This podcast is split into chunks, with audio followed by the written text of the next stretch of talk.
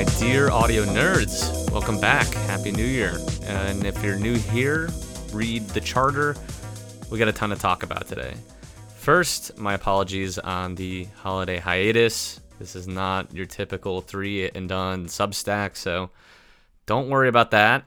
After some time off in December, I definitely feel recharged. I feel full of things to write about. And with a steady stream of audio headlines like Carlos Ghosn riding inside of audio gear in a private jet, well, Audio First pretty much writes itself. And also, day by day, I'm sensing audio hype and investor interest growing here. When I wrote that AirPod piece back in May about why I'm paying attention to the audio space, there really wasn't much hype here at all. Now I see all the shiny VCs are talking about audio on this new app called Talk Show. It's kind of like Twitch maybe for audio. You can link up, have a little interview session, both sync and async. Anyway, all this feels like a timely discussion, so let's just get right into it. Okay, the world's biggest radio station. With over 2 billion monthly users, it's no secret that YouTube is the world's largest video platform. But could it also be the number one audio platform as well?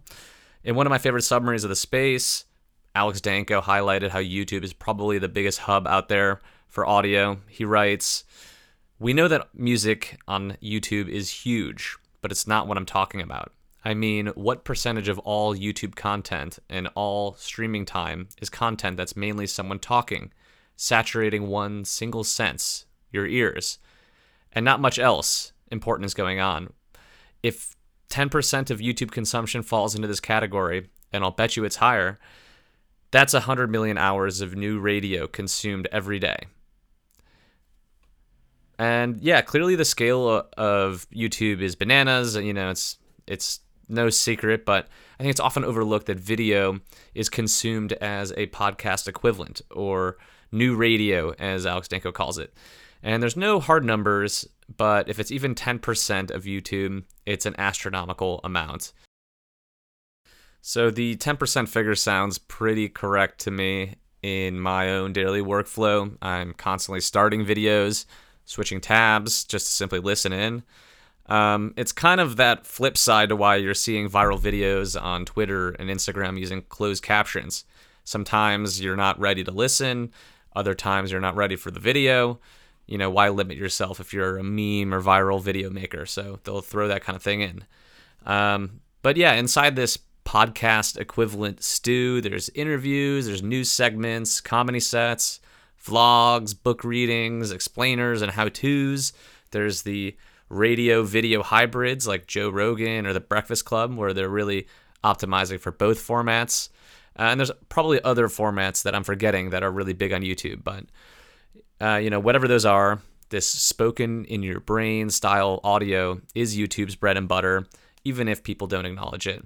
And it's often lumped into video when it's really something like a podcast equivalent. So even if you're looking at the traditional podcast numbers, consumption of this type of audio is just growing wildly. Data from A16Z said that 65% of weekly listeners just came online in the last 3 years for podcasts. It's an insane stat. And a really neat sign of the times that I saw while I was home over break was this chart from the Financial Times. And it shows pretty distinctly that publishers' ebook sales are being cannibalized by the audiobook version. You can see that, and every year for the last 3 or 4, ebooks have been declining year over year. And then, you know, filling that gap has been essentially all audiobooks. Now, it's no secret, this is what we're talking about here at Audio First. There's all this better hardware, software, content, as well as consumer awareness around this sort of stuff. And there's still those same demands and needs with commuting and education and boredom, you know, to be able to fill that amount of time with something interesting. So it's pretty hard to bet against this trend. In my mind, video screens have grown so omnipresent in our lives where sleep is Netflix's biggest competitor. Maybe, I think the wisdom might go, maybe it's audio's turn to fill in those moments where screens will never be in our lives. That is, until there's widespread augmented reality. But wait, why would audio even hold a candle to videos, which are far more captivating and information dense? Well, as the neuroeconomist Paul Zak says, a good story is a good story from the brain's perspective, whether it's audio or video or text. It's the same kind of activation in the brain. And, you know, audio has a bunch of benefits. Really, you can just, you know, carry on most of your daily life while still getting that good story to your brain. It doesn't require you to, you know, look directly and focus. And something else that's big is there's just something deeply magnetic, deeply human about interviews. I thought it was a really interesting data point that Breaker, the podcasting app, said that over half of its most popular episodes of 2019 were in this interview style. And I think everybody knows there's just certain people out there. You could listen to them talk all day long, be it, you know, their style, their views, their knowledge. You know, for me, that's Econ Talk with Russ Roberts. You know, for others, Joe Rogan, Jordan Peterson, you know, Chapo Trap House, you know, all these things, you know, are out there. Everybody finds their little niche for this. And that's the beauty of podcasting. And the beauty of audio really is that it thrives in this 70% attention realm, whether you're really focusing on walking down the subway stairs, but you could still probably handle eavesdropping in on a really stimulating discussion. And my biggest learning as an AirPod owner has been just how much 70% attention time there is to fill in the day. And for this reason, I'm bullish on distracted consumption. There's just so much of it out there. It's kind of, you know, it's more for the taking maybe than video is at this point. And people slam audio as the lazy version of books or possibly even, you know, movies or discussions. And they might be right in terms of retention. I find myself kind of forgetting a little bit more, but there's also this chance that it's leading to never quiet minds, you know, people just kind of, you know, never really having to think their own thoughts. But I don't really buy these so much as it's just people consuming more information than ever, and this just simply suits their needs. I imagine most people's calculus for consuming new radio is something along the lines of, if it's not 100% critical work stuff or, you know, it's just for entertainment, why would I focus fully? I've got a million things to do, places to go. You know, that's exactly my calculus. And one of my favorite paid apps that I downloaded last year called Autumn narrates me those sprawling New Yorker pieces that I otherwise would have put down halfway through. And I think, you know, part of that is just my own completionism, you know, with the super long reads. But also, I think it's that people just would rather have this portability and ability to just jump into a track of thought, you know, on demand. So to tie this all back to YouTube, the point I'm getting to here is that YouTube is sitting on a gold mine. Famously, you cannot play videos in their mobile app with the screen locked, and that's a big upsell feature for their premium level. But what if you could? What if they added dynamic podcast ads like Spotify is soon attempting here? What if YouTube really made a big audio push? There's really no telling how they could exploit their absolutely massive scale, and the platform wars are far from over here, and it's something I'm watching.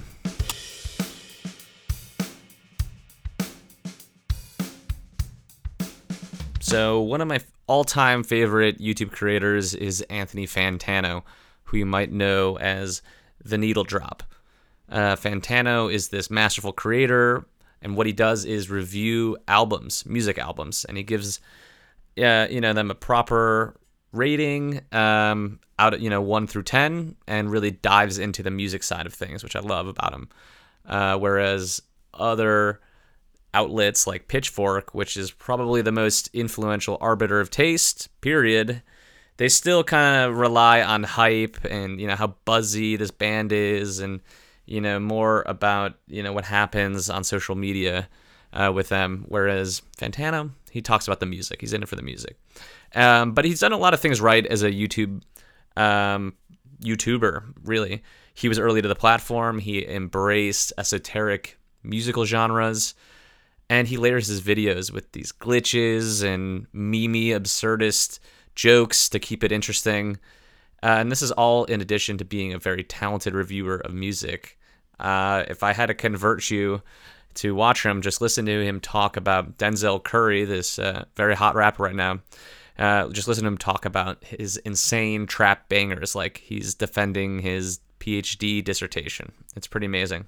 So yeah, if you're a creator in the music space, it's no secret that YouTube is probably, you know, one of the best places to start. For me, I'll watch Nardwuar, who gets amazing interviews with artists out there. Very entertaining. I highly recommend watching that. There's also The Breakfast Club. You know, all the rappers usually come through for a 40-minute interview with them. I love the dynamic they have. They ask questions that I think, you know, wouldn't fly in a lot of mainstream TV. They really poke into celebrities and things like that. It's very fascinating. Paul Davids is a really cool guitar channel, all about technique. Tony Holiday for producing on Logic Pro 10. You're actually listening to me through the editing software of Logic Pro. Justice Durr for guitar inspiration.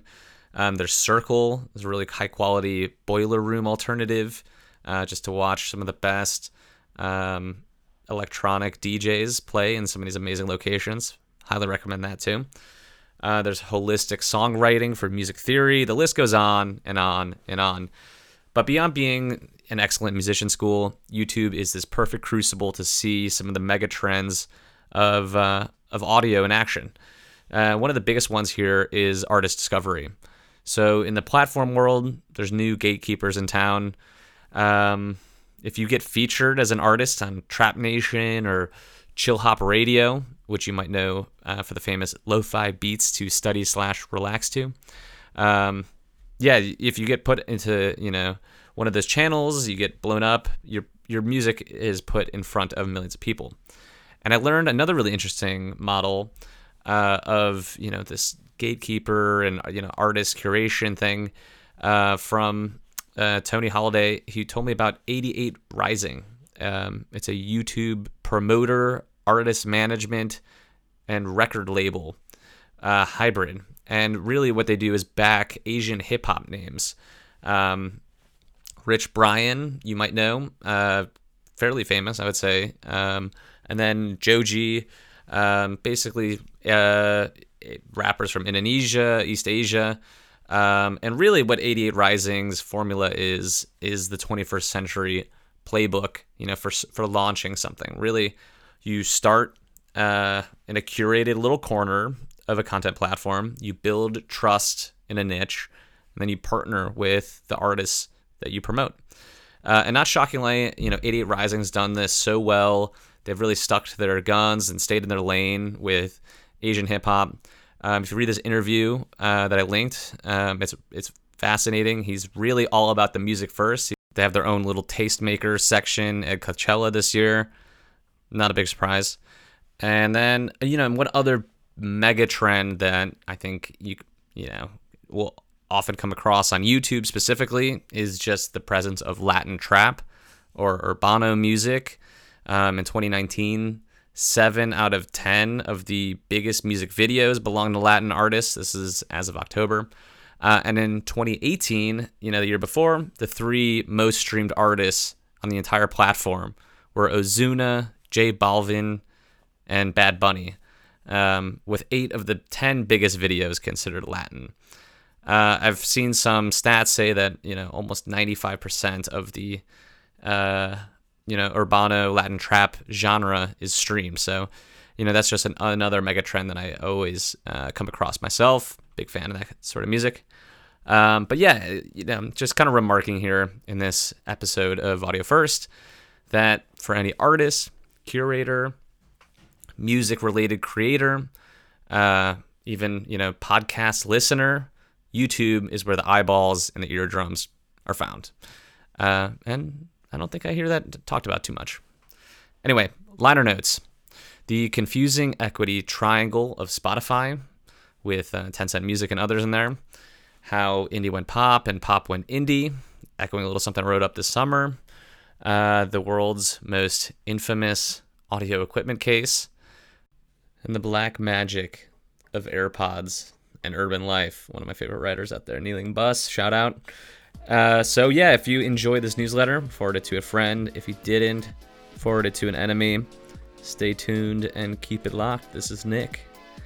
And yeah, we got a lot more to write about next week.